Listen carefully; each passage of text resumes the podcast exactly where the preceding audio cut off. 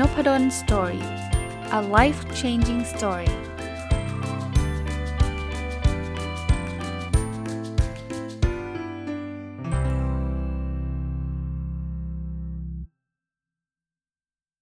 สวัสดีครับ ยินดีต้อนรับเข้าสู่นพดล story podcast นะครับ ก็วันนี้น่าจะเป็นวันจันทร์ถ้าเกิดท่านฟังตรงวันนะผมจะเอาคอร์สอีกอันหนึ่งที่เพิ่งเรียนจบมารีวิวให้ฟังนะครับ ก็ผมมักจะชอบเข้าไปเรียนนะ ไม่ไม่ว่าจะเป็นการเรียนแบบแบบทางเดียว ทางเดียวคือประเภทออนไลน์ประเภทที่ว่าเขาเขามีคลิปแล้วก็เข้าไปเรียนนะแต่ว่าที่ชอบมากกว่าคือการเรียนแบบ 2 ทาง 2 ทางก็คือ เดี๋ยวนี้ออนไลน์หมดนะมันมันมันไปเจอหน้ากันไม่ได้อยู่แล้วสทางก็คือเราเราเข้าไปใน Zoom นะหรือจะเป็น Microsoft Teams หรือจะเป็นแพลตฟอร์มใดก็ตาม ซึ่งเดี๋ยวนี้ทำกันคล่องแคล่วว่องไวกันมากนะเพราะว่าเราก็เรียนออนไลน์กันมาเยอะนะครับ ก็ล่าสุดเนี่ยได้เข้าไปเรียนคอร์สของพี่จุ้ยศุบุญเลี้ยง ก็จะบอกว่าเป็นศิลปินคนโปรด จะเป็นผมเป็น FC ก็แล้วกันนะ เป็นแฟนคลับตั้งแต่สมัยเด็กๆเลย ฟังพี่จุ้ยร้องเพลงอยู่วงเฉลียงเนี่ยก็ก็ชอบมาตั้งแต่ตอนนั้นเลยนะครับ แล้วก็จริงๆ ก็เคยรีวิวไว้ในนพดล story นะครับว่าผมก็เคยได้ไปเรียนคอร์สการเขียนกับพี่จุ้ยนะครับ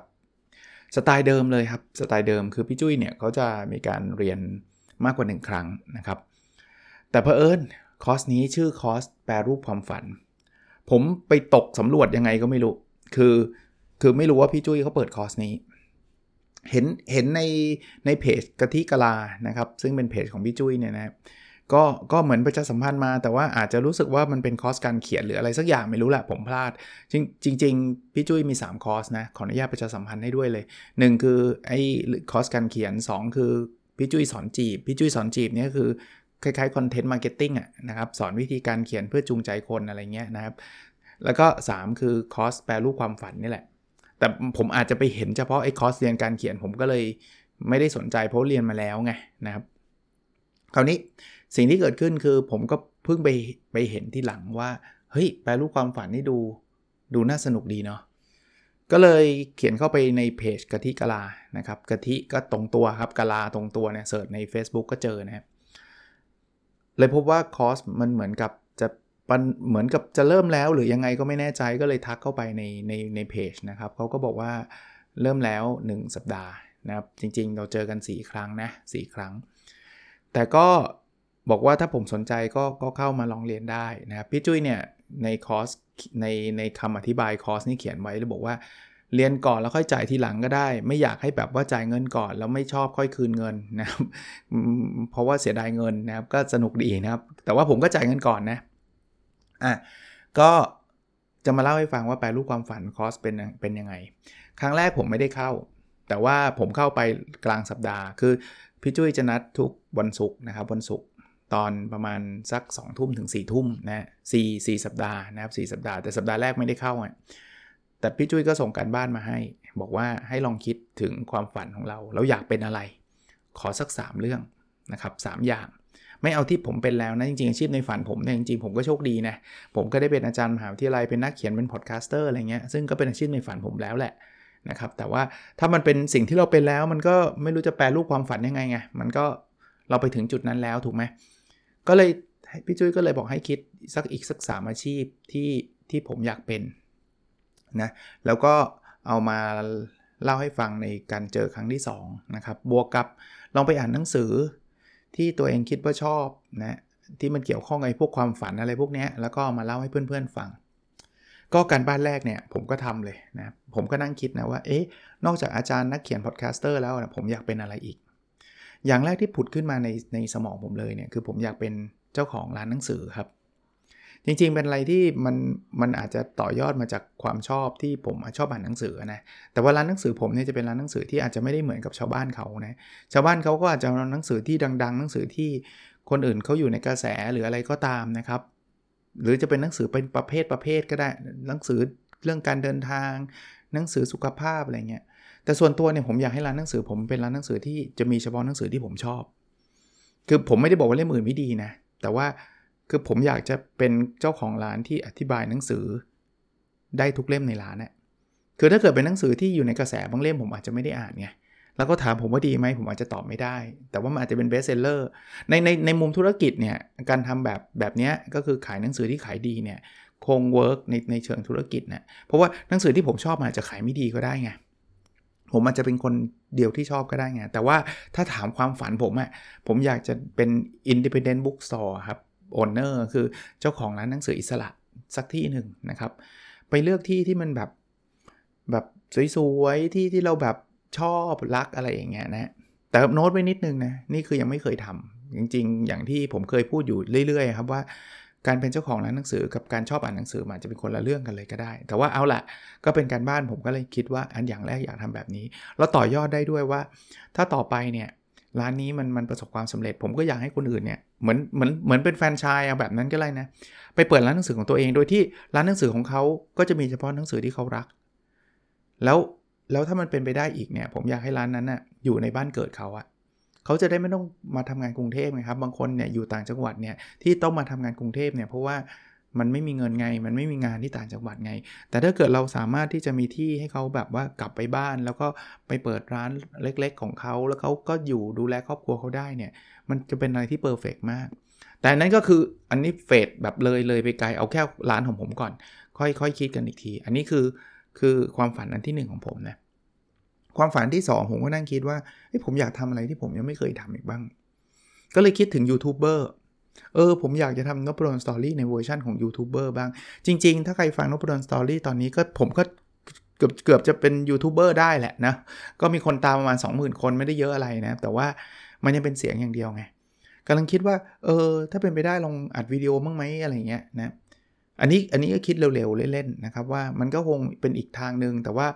ก็อยากทำให้มันดีๆทำให้มันสวยๆ มันไม่ได้แบบว่า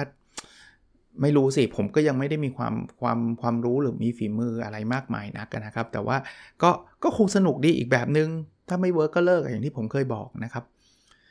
กับความฝันที่ 3 เพราะว่าการบ้านบอกให้คิด 3 ข้อใช่ไหมผมอยากจะฝันว่าผมฝันว่าผมอยากจะเป็น inventor อะ inventor เนี่ยไม่ต้องเป็นไฮเทคอะไรมากมายนะ ผมอยาก invent ของบางอย่างอะที่มันดูดูว่ามันง่ายมากๆเลยแต่มันจะเป็นประโยชน์คนทั้งโลกเลยนึกถึงหนังสติ๊กเนี่ย หนังยางที่เราใช้กันอยู่เนี่ยเออผมไม่รู้ใครคิดนะ แต่ว่ามันแบบมัน practical มากอะหรือคลิปหนีบกระดาษอย่างเงี้ยเออผมก็นึกไม่ออกว่าใครใครใครเป็นคนคิดนะยังไม่ได้ไปหาข้อมูลแหละแต่ว่าผมอยากทำแบบเนี้ยง่าย ๆ แบบเนี้ยแต่ว่าเขาทำกันทั้งโลกเลยอะอยากเป็น inventor แบบเนี้ยนะก็ก็ผมก็หยิบความฝันอันเนี้ยไปไปเล่าให้กับเพื่อนๆฟัง ส่วนหนังสือนะซึ่งเป็นการบ้านครั้งแรกเนี่ย เป็นหนังสือที่ผมเลือกเลือกไปเล่าให้เพื่อนเพื่อนฟังหนังสือชื่อ How to Ikigai เคยรีวิวในนพดลสตอรี่พอดแคสต์แล้วแหละ นานละน่าจะ 2-3 ปีละนะครับ ย้อนหลังไปดูได้ชื่อ How to Ikigai เออปัจจุบันมีแปลเป็นไทยชื่อวิถีอิกิไกมั้งครับนะครับก็ก็ก็เป็นหนังสือที่ดีนะ เป็นหนังสือที่เล่าถึงว่าอิกิไกเนี่ยมันคือสิ่งที่เราไอ้วงกลมที่เรารู้จักอะจริงๆ มันก็อาจจะไม่ใช่นะ แต่ว่าหนังสือก็พูดถึงเรื่องนี้นะครับ เราสิ่งที่เรารักสิ่งที่เรา เก่งสิ่งที่โลกต้องการสิ่งที่เราสามารถทำเงินได้นะครับ แต่เขาบอกว่าบางทีเนี่ยเราอาจจะเริ่มต้นจากสิ่งที่เราเรารักกับเราเก่งก่อนแล้วเดี๋ยวโลกก็ต้องการเองแหละ เดี๋ยวเราก็หาทางทำเงินได้เองแหละอะไรอย่างเงี้ยนะครับ ก็ประมาณนี้นะครับคราวนี้อันนั้นการบ้านวิกที่1เสร็จปุ๊บผมไปเจอครั้งเจอทุกคนครั้งแรกเป็นวิกที่ 2 นะครับเป็นวิกที่2ก็นำเสนอการบ้านพวกนี้เขาก็แลกเปลี่ยนกัน วงมันเป็นแนววงสนทนาเอาพี่จุ้ยจะชอบบอกว่าเอาเครื่องดื่มมาคนละแก้วอะไรก็ได้ครับ จะเป็นชาเป็นกาแฟแต่มันดึกๆหน่อยหลายๆ คนก็อาจจะไม่ชอบดื่มกาแฟนะผมก็เอาน้ำเปล่าไปน้ำบุ่นน้ำอะไรเงี้ยนะครับก็ไปกินแล้วก็เราก็จะได้ฟังความฝันคนอื่นด้วย แล้วก็เราก็จะสามารถถ่ายทอดความฝันของเรานะครับ แล้วก็จะมีพี่จุ้ยก็จะเป็นผู้ดำเนินรายการนะครับพี่จุ้ยก็จะเล่าความฝันพี่จุ้ยหรือว่ามาพูดคุยกันว่า เออมันมันคล้ายๆ มันไม่ได้เป็นแบบสไลด์ powerpoint มาเล่าให้ฟัง 1 2 3 4 5 ไม่ใช่แบบนั้นนะครับ มันคล้ายๆ เป็นแบบวงสนทนาเออวงสนทนาที่กระตุ้นทำให้เราแบบอยากทำตามความฝัน แล้วก็มีการแลกเปลี่ยนกันว่าเออเราควรจะเริ่มยังไง บางคนบอกอยากเป็นนักเขียนเนี่ยเยอะนะ มีหลายคนอยากเป็นนักเขียนก็พี่จุ้ยเขาก็จะเล่าให้ฟังว่าอ่านักเขียนก็ต้องเขียนก็ต้องนู่นนี่นั่นอะไรเงี้ยบางคนก็ อยากเป็นเป็นอะไรที่แบบพี่จุ้ยก็บอกโหคอมเมนต์ยากจังเพราะว่าเป็นไม่ได้อย่างเช่นอยากเป็นคุณแม่ full-time อย่างเงี้ยก็น่าสนใจนะครับ อันเนี้ยเป็นเป็น week ที่ 1 แล้ว week ที่ 2 ก็มาคุยกัน การบ้าน week ที่ 2เนี่ยพี่จุ้ยบอกว่าคราวนี้ให้ไปขอ ให้ไปขอแปลว่าอะไรไปแปลว่าไปให้คนอื่นเขาช่วยในสิ่งที่เราเราปัจปัจจุบันเราจะทำเราก็จะทำเอง พี่จุ้ยบอกว่าความฝันน้อยคนมากมากนักนะที่เราจะ ต้องทำคนเดียว เท่านั้นไม่จะไม่ไม่ขอให้ใครช่วยเลยนะครับใครอยากเปิดร้านกาแฟก็ลองไปคุยกับคนเปิดร้านกาแฟ ขอให้เขาสอนเรา ขอให้เขาให้ข้อมูลเราหรืออะไรเงี้ยนะให้ไปขอนะครับผมผมก็ชอบอการบ้านชุดนี้นะครับ แต่ว่าชุดนี้เนี่ยต้องบอกว่าทั้ง 3 ข้อเนี่ยผมผมยังไม่ได้ทำอะคือคือจริง ๆ ผมก็ควรไปขอนะคืออย่างข้อแรกเนี่ยที่ผมบอกว่าผมอยากเป็นเจ้าของร้านหนังสือจริงๆ ผมควรจะ ขว่คว้าไปหาคนที่เป็นเป็นเจ้าของร้านหนังสือไปพูดคุยกับเขานะหรือว่ายูทูบเบอร์เนี่ยก็ควรจะไปหาคนที่เขาเป็นยูทูบเบอร์แบบมือฉมังเลย ซึ่งจริงก็พอจะพอจะเห็นกันอยู่บ้างนะครับ หลายคนก็ทำ YouTube กันมาเยอะนะหรือ inventor นี่ยากนิดนึง แต่ว่าถ้าถ้าพอจะหาตัวมันก็คงพอหาไหวนะครับให้เขาได้ไอให้ไอเดียเราอะไรเงี้ยแต่ก็ผมก็ ยังยุ่งๆอยู่นะไม่ได้ทำแต่ก็ไปฟังเพื่อนๆนะเพื่อนๆเขาก็จะมีไปพูดคุยไปขอไปอะไรเงี้ยซึ่งซึ่งซึ่งดีนะวิที่ 3 ก็มาคุยกันเรื่องการไปขอนี่แหละ วิที่ 4 คุณพี่จุ้ยก็เลยบอกว่าเอ้ยคราวนี้ลองไปหาเพลงที่สร้างพี่พี่จุ้ยใช้คำว่าเพลงเพื่อชีวิต แต่ไม่ใช่เพื่อชีวิตแบบแบบแบบคาราบาวแบบนั้นไม่ใช่นะครับ แต่เป็นเพื่อชีวิตเราอะคือเพลงเพลงเพลงของเราพูดง่ายๆนะเป็นชีวิตของเรา ซึ่งอันนี้ง่ายอันนี้ผมผมผมนึกออกเลยนะเพลงของผมเนี่ยเอาเล่าให้ฟังในนพดลสตอรี่ก็ได้นะครับ คือเพลงชื่อเติมใจให้กันนะครับ ซึ่งมันฟลุกมากนะนี่ไม่ได้เอาใจพี่จุ้ยนะครับ เป็นเพลงที่อยู่ในความทรงจำผมมานานแล้วนะครับ ชอบมาตั้งตั้งแต่ดูหนังเรื่องพริกขี้หนูกับหมูแฮมนะครับ หนังปี 2532นะถ้าจำไม่ผิดนะครับ ตอนนั้นอยู่มปลายนะมปลาย แต่ตอนนั้นก็ยังไม่ได้ดูหนังนะแต่ว่าได้ยินเพลงนะครับ แล้วก็มาดูตอนไหนก็ไม่รู้แหละจำไม่ได้ละแต่มาดูเยอะๆเนี่ยคือตอนตอนไปเรียนต่อเมืองนอกครับไปเรียนต่อเมืองนอกเนี่ยตอนนั้นเนี่ยมีมีละครครับพี่ก้องสหรัฐนะครับกับหมิวนะครับคุณลลิตาเนี่ยก็เล่นคู่กันผมจำได้ผมอยู่ที่เมืองนอก แต่ว่าเขาจะมีแต่ก่อนมีวิดีโอให้เช่าอะไรประมาณนี้นะครับเป็นละครไทยหรืออะไรอย่างเงี้ยผมจำไม่ได้ล้วใครเป็นคนเอามาแหละ แต่ว่าดูตั้งแต่ตอนแรกจนถึงตอนสุดท้ายติดหนึบหนับเลย ฉากมันเป็นที่แบบนางเอกไปหาไปเจอพระเอกที่ซานฟรานซิสโกผมชอบหนังเรื่องนี้มากแล้วก็ชอบชอบเพลงนี้มากทำไมถึงชอบ เพราะว่าตอนจะไปเรียนเมืองนอกตอนนั้นมีแฟน ซึ่งซึ่งก็คือปัจจุบันก็คือภรรยานะแฟนก็ก็ส่งเพลงนี้ให้นะครับ ก็ส่งนี่คือแต่ก่อนมันก็เป็นเทปคาสเซ็ตนะครับเป็นเทปคาสเซ็ตก็ก็ เอาไปฟังบนเครื่องบินอย่างเงี้ยก็มันก็ซึ้งทีก็จำเพลงนี้ได้นะ แล้วก็ล่าสุดลูกสาวก็เพิ่งไปเรียนที่ UC Berkeley นะครับ ซึ่งก็อยู่ใกล้ๆซานฟรานอีกเพลงนี้ก็ผุดขึ้นมา แล้วก็เป็นเพลงที่ผมเคยมีความฝันว่าผมเล่นกีตาร์อะไรไม่เป็นเลยนะ แต่ว่าอยากเล่นกีตาร์เพลงนี้เป็นเป็นอย่างมากอะนะครับก็เลยพยายามเล่นจนกระทั่งตอนนี้อย่าอย่าเรียกว่าตัวเองเล่นเป็นแล้วกัน พอจะเล่นไหว พอจะเล่นได้กันแล้วกันนะครับ ก็เป็นเพลงเพลงเพลงที่เล่นอยู่ทุกวันนะครับก็ก็ชอบมากก็เลยไปเล่าให้ฟังเหมือนกัน ซึ่งที่พีคือพี่จุ้ยเขาก็เป็นคนแต่งด้วยไงนะเพลงนี้พี่จุ้ยเป็นคนแต่งนะเป็นนี่ฟลุกมากนะครับพี่จุ้ยก็เลยเล่นเล่นอูคูเลเล่แล้วก็ร้องเพลงนี้ให้ฟังด้วยอันนี้คือสุดยอดนะอันนี้ก็เป็นวิกที่วิกวิกสุดท้ายเป็นการบ้านวิกที่ 3 แล้วก็วิกที่4เราก็มาพูดคุยแลกเปลี่ยนกันนะครับในระหว่างนั้นเนี่ยก็จะมีโค้ชมีอะไรต่างๆเขาก็จะมาเข้าเข้ามาแชร์ความคิดความเห็นกันนะ ตอนวิกสุดท้ายเนี่ยพี่จุ้ยเขามีข้อคิดต่างๆนานาจริง ๆ มันมีเยอะนะครับ แต่ผมสรุปมาหลาย ๆ เรื่องเนี่ย ผมว่ามันเป็นข้อคิดที่น่าน่าสนใจนะครับ จากคอร์สนี้นะ เช่นพี่จุ้ยบอกว่า เฮ้ย คุณเลิกทักเพื่อนมาอ้วนได้แล้วเฮ้ยอันนี้ผมชอบนะเขาบอกว่าเขารู้ตัวเองว่าเขาอ้วน คุณไม่ต้องบอกว่าอ้วนขึ้นหรือเปล่า คุณจะคุณจะทักเขาเพื่ออะไร ถ้าเป็นคำถามคุณไปถามอย่างอื่นดีกว่าไหมสวัสดีนู่นนี่นั่นดีกว่าไหมไม่ใช่อ้วนขึ้นหรือเปล่า คือคือ คือเขารู้เอางี้เขารู้นะครับ แล้วบางทีเขาก็ลำคาญด้วย แต่เขาเขาด้วยมารยาทเขาก็จะตอบเราดีๆบอกโอ้อ้วนขึ้นกินเยอะล็อกดาวน์อะไรเงี้ยแต่เขาไม่ชอบหรอกที่มีใครมาบอกว่าเราอ้วนขึ้นจริงป่ะ อันนี้ก็เป็นอะไรที่แบบบางทีเราเราพูดเราไม่ได้คิดนะนะก็ก็เป็นคำเตือนแล้วกันนะ เป็นอะไรที่แบบเออเราก็พูดมันมันเป็นวิสดอมอะคล้ายๆแบบนั้นนะก็มาแลกเปลี่ยนกันแบบเนี้ยนะครับ อีกอันนึงคือเขาบอกว่า พี่จุ้ยบอกคนไทยเนี่ยแปลคำว่าเอมพัตตีผิด เอมพัตตีเนี่ยมันต้องแปลว่าเราต้องเข้าอกเข้าใจเขาไม่ใช่เห็นอกเห็นใจเขาเออผมชอบคำนี้นะดูดูความแตกต่างนะ เห็นอกเห็นใจเนี่ยคือเราชอบคิดว่าเราอยากทำอันนี้เพื่อให้เขาดีนู่นดีนี่ แต่เราไม่เข้าอกเข้าใจเขา เช่นพี่จุ้ยเล่าให้ฟังว่าเออมีมีคนเนี่ยเลือกห้องที่ดีที่สุดใหญ่ที่สุดให้พี่จุ้ย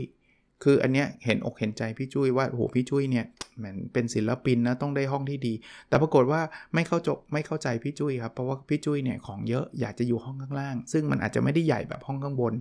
ถ้าห้องข้างบนเนี่ยมันต้องปีนขึ้นไปแบกของขึ้นไปมันลำบากอย่างเงี้ยนะครับเพราะนั้นเนี่ยให้เตือนตัวเองว่าสิ่งที่เราชอบเนี่ยอาจจะไม่ใช่สิ่งที่เขาชอบนะครับนะเพราะนั้นเอมพัตตีที่เราคุยกันมันต้องเข้าอกเข้าใจเขา คือเข้าใจว่าเขาชอบอะไร ไม่ใช่เห็นอกเห็นใจว่าฉันฉันเลือกสิ่งที่ดีที่สุดให้เธออย่างนี้ไม่ใช่นะครับ หรือบางทีเนี่ยการอวยพรวันเกิดเนี่ยบางคนเนี่ยเขาไม่ชอบนะเราอะเห็นอกเห็นใจเราคิดว่าเราอวยพรให้เขาเขาต้องมีความสุขแน่นอน แต่ว่าเราไม่เข้าอกเข้าใจเขาไงพี่จุ้ยก็บอกว่าตัวพี่จุ้ยเองเนี่ยก็ไม่ชอบนะให้ใครมา happy birthday อยากอยู่กับแม่เงียบๆอะไรเงี้ยหรืออยากอยู่คนเดียวอะแต่ว่าพอมา happy birthday เราก็ต้องตอบตามธรรมชาติอะใช่ปะ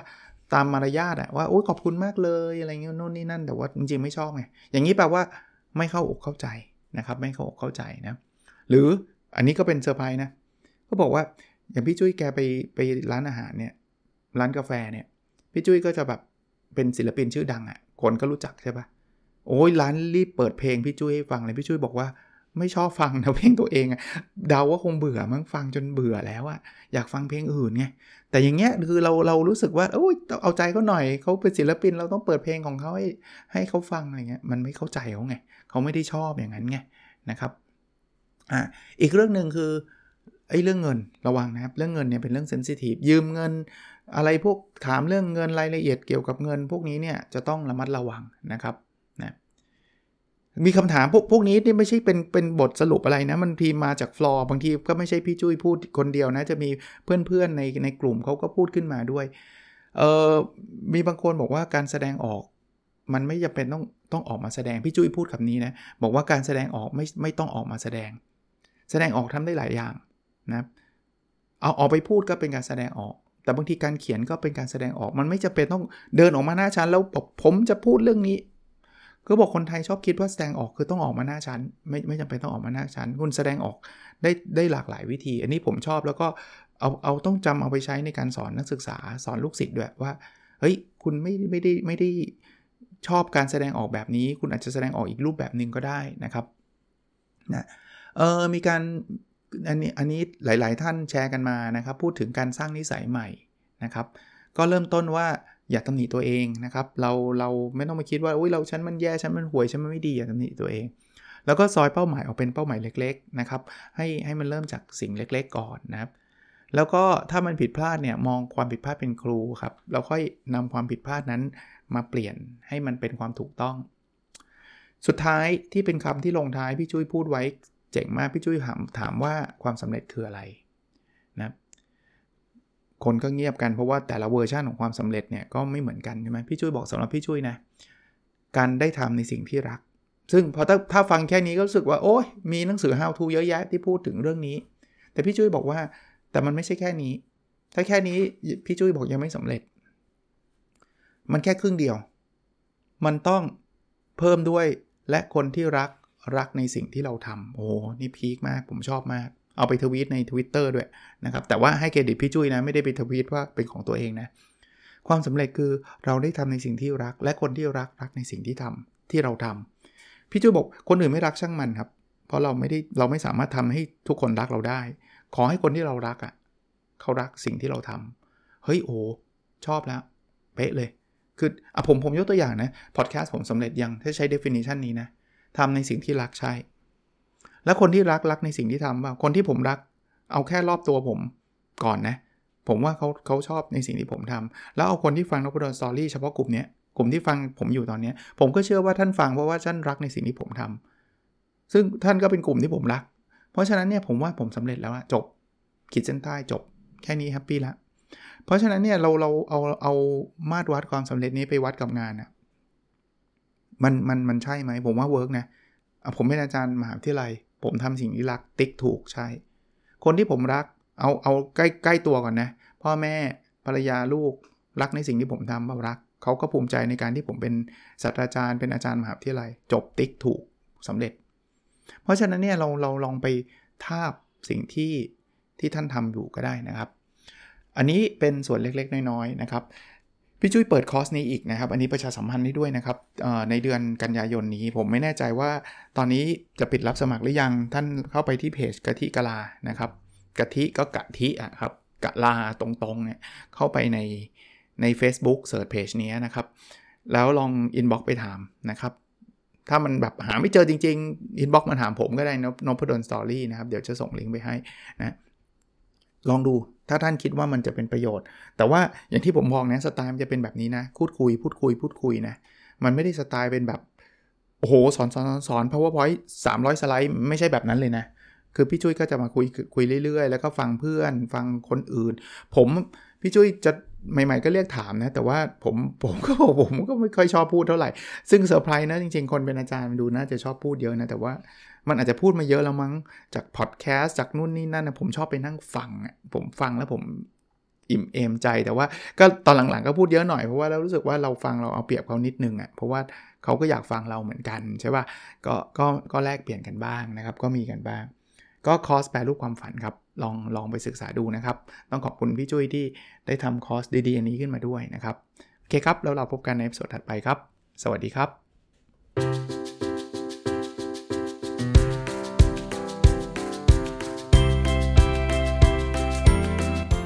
n o p a d o n Story a life changing story